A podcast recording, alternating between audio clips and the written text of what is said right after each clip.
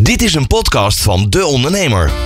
Wat betekent Brexit voor mijn bedrijf? Ondernemer Lennart van Otterlo vertelt aan zijn kant van de Noordzee waar wij aan deze kant rekening mee moeten houden. Tips van de expert in de podcastserie Onze Man in Londen. De eerste maand van Brexit. Waar lopen ondernemers tegenaan aan deze en aan de andere kant van de Noordzee? In deze podcast ga ik in gesprek met onze man in Londen, Brexit-expert-ondernemer Lennart van Otterlo. En met Marco Platvoet van de KVK, adviseur internationaal ondernemen. Te beginnen bij jou, Lennart. Eerst in het algemeen even en met de kennis van nu. Heb je de indruk dat het mee of inderdaad tegenvalt? Al die formaliteiten die ondernemers nu op orde moeten hebben en de afhandeling daarvan? Uh, ja, het is ingewikkeld. Er zijn, er zijn een aantal dingen die meevallen. Ik denk dat een heleboel mensen uh, opgelucht ademhaalden toen er een deal was. Dat, dat betekent toch wel wat minder formaliteit. Ja. Uh, in ieder geval geen invoerrechten. waar we eigenlijk nu tegenaan lopen is dat er toch wel dingen zijn waar eigenlijk niet, niet iedereen over had nagedacht. Of zelfs niemand over had nagedacht. Die ineens naar boven komen. Waar je gewoon niet bij, bij stilstond. En ineens blijkt dat niet meer te werken. Of ineens blijkt dat je toch ergens uh, voorzieningen moet treffen. Uh, en dat is wel heel fascinerend. daar gaan we denk ik nog wel veel meer over horen, nog, nog weken, misschien wel maanden lang. een heel mooi voorbeeld, ik zag toevallig, en een aantal kranten waren er heel enthousiast over. verkeersboetes kunnen niet, nu niet worden uit, uitgewisseld. Dus als je nu in, in Frankrijk een snelheidsboete krijgt, een snelheidsbekeuring, kun je alleen ter plekke bekeurd worden. Want ze kunnen hem niet meer naar het Verenigd Koninkrijk sturen. Nou, Kijk. Ik denk niet dat er veel mensen daarover hadden. Elk nadeel heeft zijn voordeel. Ja, precies. Ja, ja. Uh, maar ja, waar we, waar we dus nu tegenaan lopen is um, uh, bijvoorbeeld problemen met uh, dat er ja, geen invoerrechten gelden op producten uit het Verenigd Koninkrijk of de EU, maar wel op producten die deels ergens anders vandaan komen. Dus ik heb een klant van mij die Ehm, vanuit Nederland naar het Verenigd Koninkrijk exporteert. Ehm, maar een deel van wat hij, uh, een deel van zijn producten, importeert hij weer ergens anders vandaan van buiten de EU. Dat, dat stelt hij samen in een soort nieuw pakket.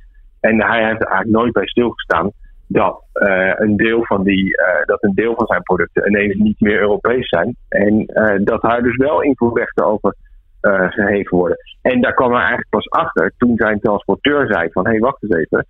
Uh, voor, deze, uh, voor, voor, voor de helft van deze lading heb ik extra papieren nodig. En daar kwamen ze pas vorige week achter. Ja, ik denk dat er een heleboel bedrijven zijn die in dezelfde, eh, die, die er nu pas achter komen van hé, hey, um, dit geldt eigenlijk ook ineens voor ons.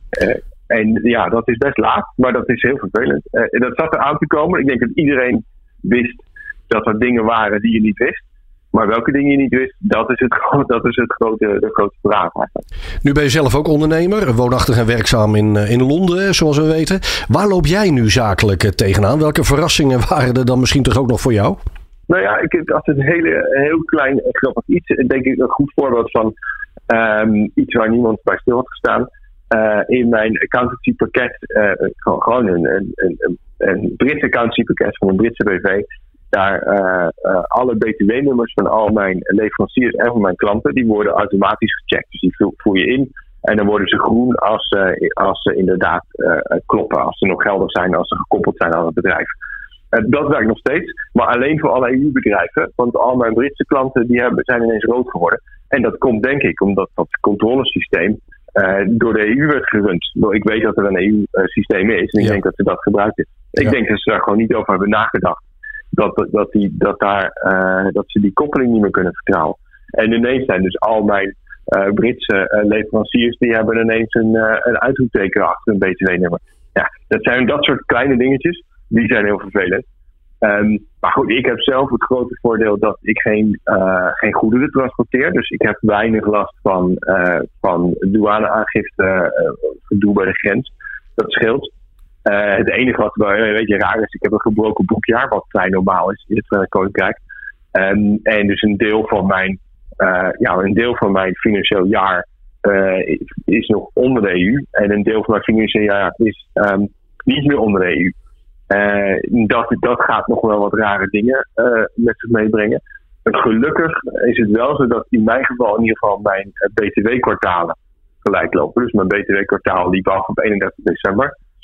Um, er zijn ook bedrijven bij wie dat niet zo is. En die zitten dus ineens met het probleem dat uh, een deel van hun kwartaal in een ander BTW-regime dan in een ander deel van het kwartaal. Ja. Daar, daar, de hoofdpijn die dat veroorzaakt, daar heb ik, ben ik heel blij dat ik daar niets mee te maken heb. Ja, helder. We, we, hebben het, we hebben het eerder al eens gehad over die kleine lettertjes van het Brexit-akkoord. Die lang niet altijd even duidelijk waren, want kleine lettertjes. Uh, je bent ook in, uh, in het Verenigd Koninkrijk betrokken bij het De Ruiten-netwerk, waar veel Nederlandse ondernemers bij zijn aangesloten. Als we die koppeling eens maken hè, tussen die kleine lettertjes en die Nederlandse ondernemers die jij daar ook spreekt. Um, in hoeverre was hen al duidelijk uh, in een vroege fase dat die extra administratieve lasten die Brexit met zich meeneemt, hè, die nu een feit zijn, het mogelijk niet meer de, de moeite lonen om producten nog langer in de EU af te zetten? Nou ja, dat, dat is iets wat, uh, wat ik, ik weet van een aantal ondernemers dat ze die cijfers al hebben gemaakt. Met, ja. een, aantal, uh, met een aantal verschillende scenario's. Dus je wist, we wisten eigenlijk al, nou ik denk mid vorig jaar, wat voor, uh, wat voor invoerrechten het Verenigd Koninkrijk zou gaan heffen als er geen deal zou komen. Dus uh, dan weet je, dan kun je gaan opzoeken van nou, uh, product X, daar zit zoveel procent op. Dus toen kon je al een scenario doorrekenen van nou, als er geen deal komt, dan komt er 10% bovenop dit product. En dan kun je uitrekenen van nou, het is niet meer rendabel of het is, het is nog wel rendabel. Um, en een aantal van die scenario's zijn gelukkig, weggevallen toen de, toen de deal doorkwam. Um, maar waar we nu mee zitten is bijvoorbeeld dat de transportkosten ineens uh, flink omhoog zijn gegaan. Um, ik denk een stuk meer dan veel mensen hadden verwacht. Uh, en ja, dat is eigenlijk een nieuw scenario waar je ineens, uh, wat je ineens moet gaan doorrekenen. Als het je 15% meer kost om een productengrens over te krijgen, dat, dat kan zoveel van je marge opvreten dat uh, een product meer rendabel is. Dat geldt eigenlijk twee kanten op. Dat geldt zowel voor uh, bedrijven op het vasteland die uh, Britse klanten hadden als andersom. Lennart, je noemde BTW al even. Marco Platvoet, adviseur internationaal ondernemer bij de KVK met Brexit als specialisme. Marco, welkom in de uitzending. Dankjewel, Robert. We horen het Lennart zojuist zeggen. Veel onduidelijkheid op dit moment, uh, onder meer over BTW. Want ja, als we nu zaken doen met het Verenigd Koninkrijk, dan is die BTW-wetgeving voor een land van buiten de EU dus van toepassing. Marco, eerste vraag dan is: geldt dat dan voor de in- en verkoop van zowel producten als diensten? Ja, we zien inderdaad dat vanaf uh, 1 januari 2021 geldt het nieuwe handelsakkoord. Uh, het VK is dan een zogenaamd derde land. Ja. Dat betekent een land buiten de Europese Unie. En dan uh, gelden de zowel voor uh, producten als diensten, import en export, andere BTW-regels.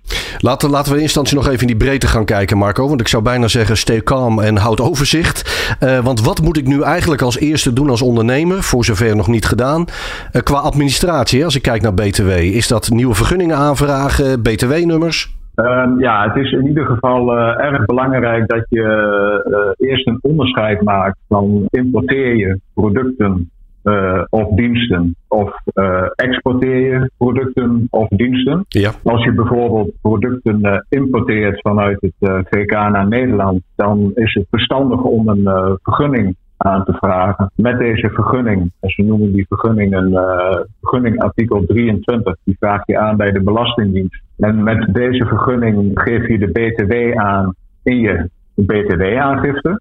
Uh, normaal gesproken doe je uh, de aangifte bij de Nederlandse douane.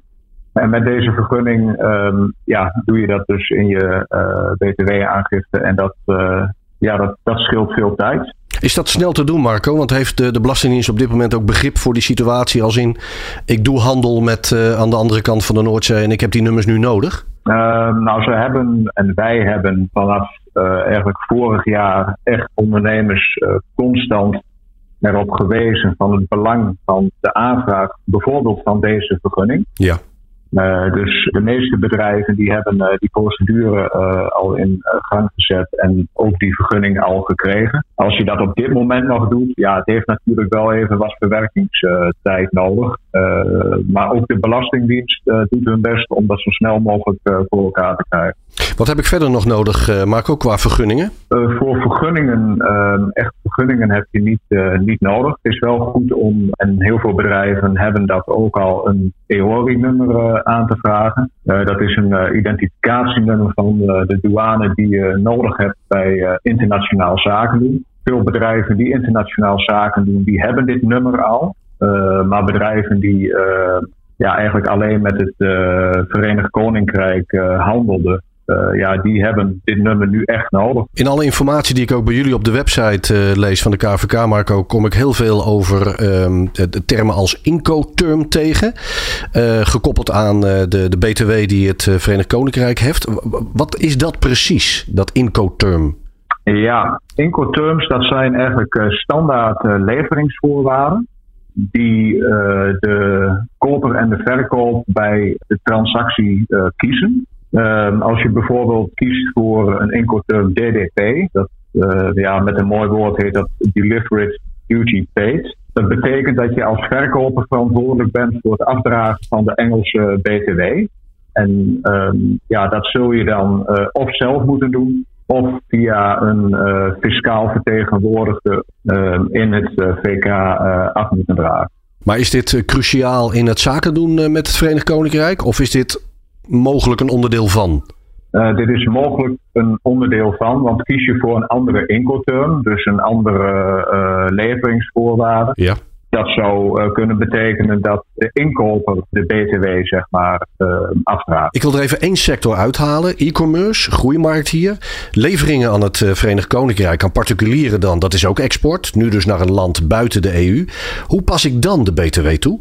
Ja, we zien inderdaad de ehm, export van e-commerce producten naar het VK erg stijgen. Voorheen gold de regeling afstandsverkopen. Ja. Die is nu niet meer van toepassing, omdat ja, nogmaals het VK een derde land is, een land buiten de EU.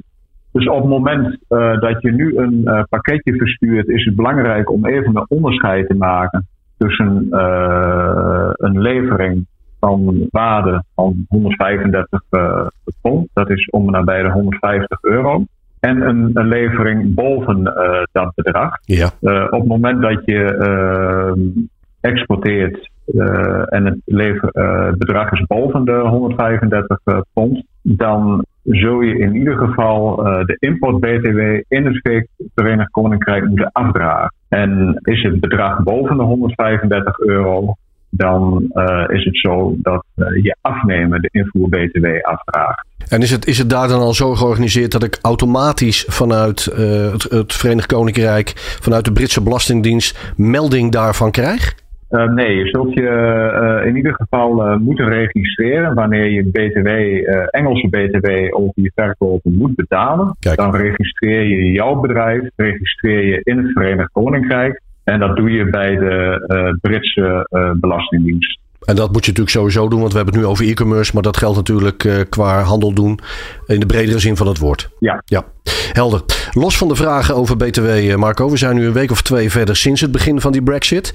Welke top drie vragen komen er vanuit ondernemers bij de KVK juist nu binnen? Uh, nou, ik zie zelf en ook vanuit ons uh, adviesteam uh, zie ik met name BTW-vragen onze adviseurs bereiken. Ja. Daarnaast uh, veel vragen over eventuele invoerrechten en uh, preferentiële oorsprong.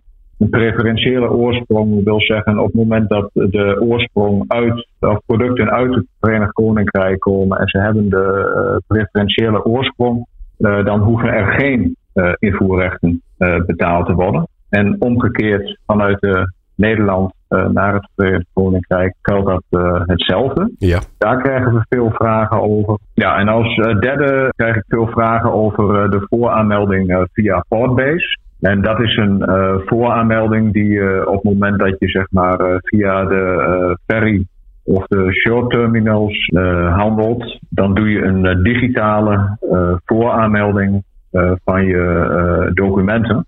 En dat kan online via de website van, van Broadbase. En uh, ja, vooraf is het belangrijk dat je afspreekt wie dat doet. Of jij zelf dat doet, of de Britse zakenpartner, de expediteur kan het ook doen. En ik krijg daar op dit moment veel vragen over. Met name is niet helder of de ondernemer dat nu zelf moet doen, of dat een expediteur of een douaneagent dat ook mag doen. maar dat laatste is het geval. Die mogen het ook doen. Dan gaan we nog even terug naar Londen, naar Lennart van Otterlo. Lennart, uh, je hoort het uh, Marco zeggen. Uh, de ferries, de terminals.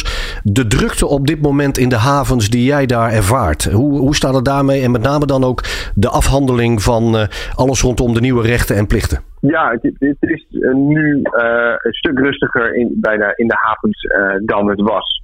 Uh, rond kerst, zoals we hier allemaal gezien hebben. Uh, het, het, schijnt iets van 25%, 25 van de, normale drugs te zijn. Uh, dat komt deels omdat het sowieso in januari al rustiger is. Um, deels ook door de pandemie natuurlijk. En deels dat er best wel veel bedrijven zijn die eventjes niet de grens oversturen. Of transportbedrijven die zeggen van nou we rijden even niet op het Verenigd Koninkrijk. Um, iedereen gaat ervan uit, zelfs, de regering hier zo, dat uh, het binnen een paar weken wel een stuk drukker weer gaat worden. En dat dat nog wel problemen gaat opleveren. Dus in die zin, wij zien even geen fotogenieke files bij de grens. Maar um, dat, dat zit er waarschijnlijk wel weer aan te komen. Uh, het leed is, is nu iets minder zichtbaar. Ik wil een heel mooi voorbeeld. Uh, ik heb zelf een, pakket verstuurd naar Nederland, uh, nou ergens 20 december. Dat is toen terechtgekomen in die uh, opstopping uh, die we allemaal op tv hebben gezien. Is toen teruggestuurd naar iets, en, maar niemand weet wat dat is. En nu ligt mijn pakket dus ergens in een Engels pakhuis uh, en niemand weet waar. tot overmaat van ramp hebben alle pakketdiensten, op een heleboel pakketdiensten, nu even gezegd: van nou, we gaan we sturen eventjes niet de grens over, want het is te ingewikkeld. Zo. Dus zelfs als het gevonden wordt, krijg ik het de grens niet over. Um, en dat komt deels door uh, best wel een groot probleem wat, die pakketdiensten hebben. Als ik, eh, als ik een pallet met, uh, met mijn producten als één ding de grens overstuur, dan heb ik daar één keer douaneformaliteit voor nodig. Dat, is een, dat is gedoe, maar dat is nog te doen. Zo'n een, een, een vrachtwagen van een pakketdienst heeft duizenden en duizenden pakketjes van verschillende afzenders naar verschillende bestemmingen met verschillende waarden. En die moeten dus voor al die pakketjes moet een aangifte zijn gedaan, uh, moeten misschien wel declaraties uh, bij. Nou, dit, dat is, die, die logistiek is voor de meesten schijnt dat dus nu echt te ingewikkeld te zijn. Dus die, een aantal zeggen nu überhaupt van nou wij sturen even helemaal niet de grens over. Dat is vooral voor kleinere bedrijven die afhankelijk zijn van uh, DHL, van DPD. die zijn nu de klos daarmee. Ja, voor zover hier in Nederland dat nog niet bekend, dat moeten we ons als e-commerce partijen natuurlijk wel op dit moment goed realiseren. Dat dat ook aan de grens aan de hand is. Jij ervaart het dan in lijven, Lennart. Ja, ja, ja. Dank heren Brexit-experts Marco Platvoet, adviseur internationaal ondernemer bij de KVK en onze man in Londen, ondernemer Lennart van Otterlo.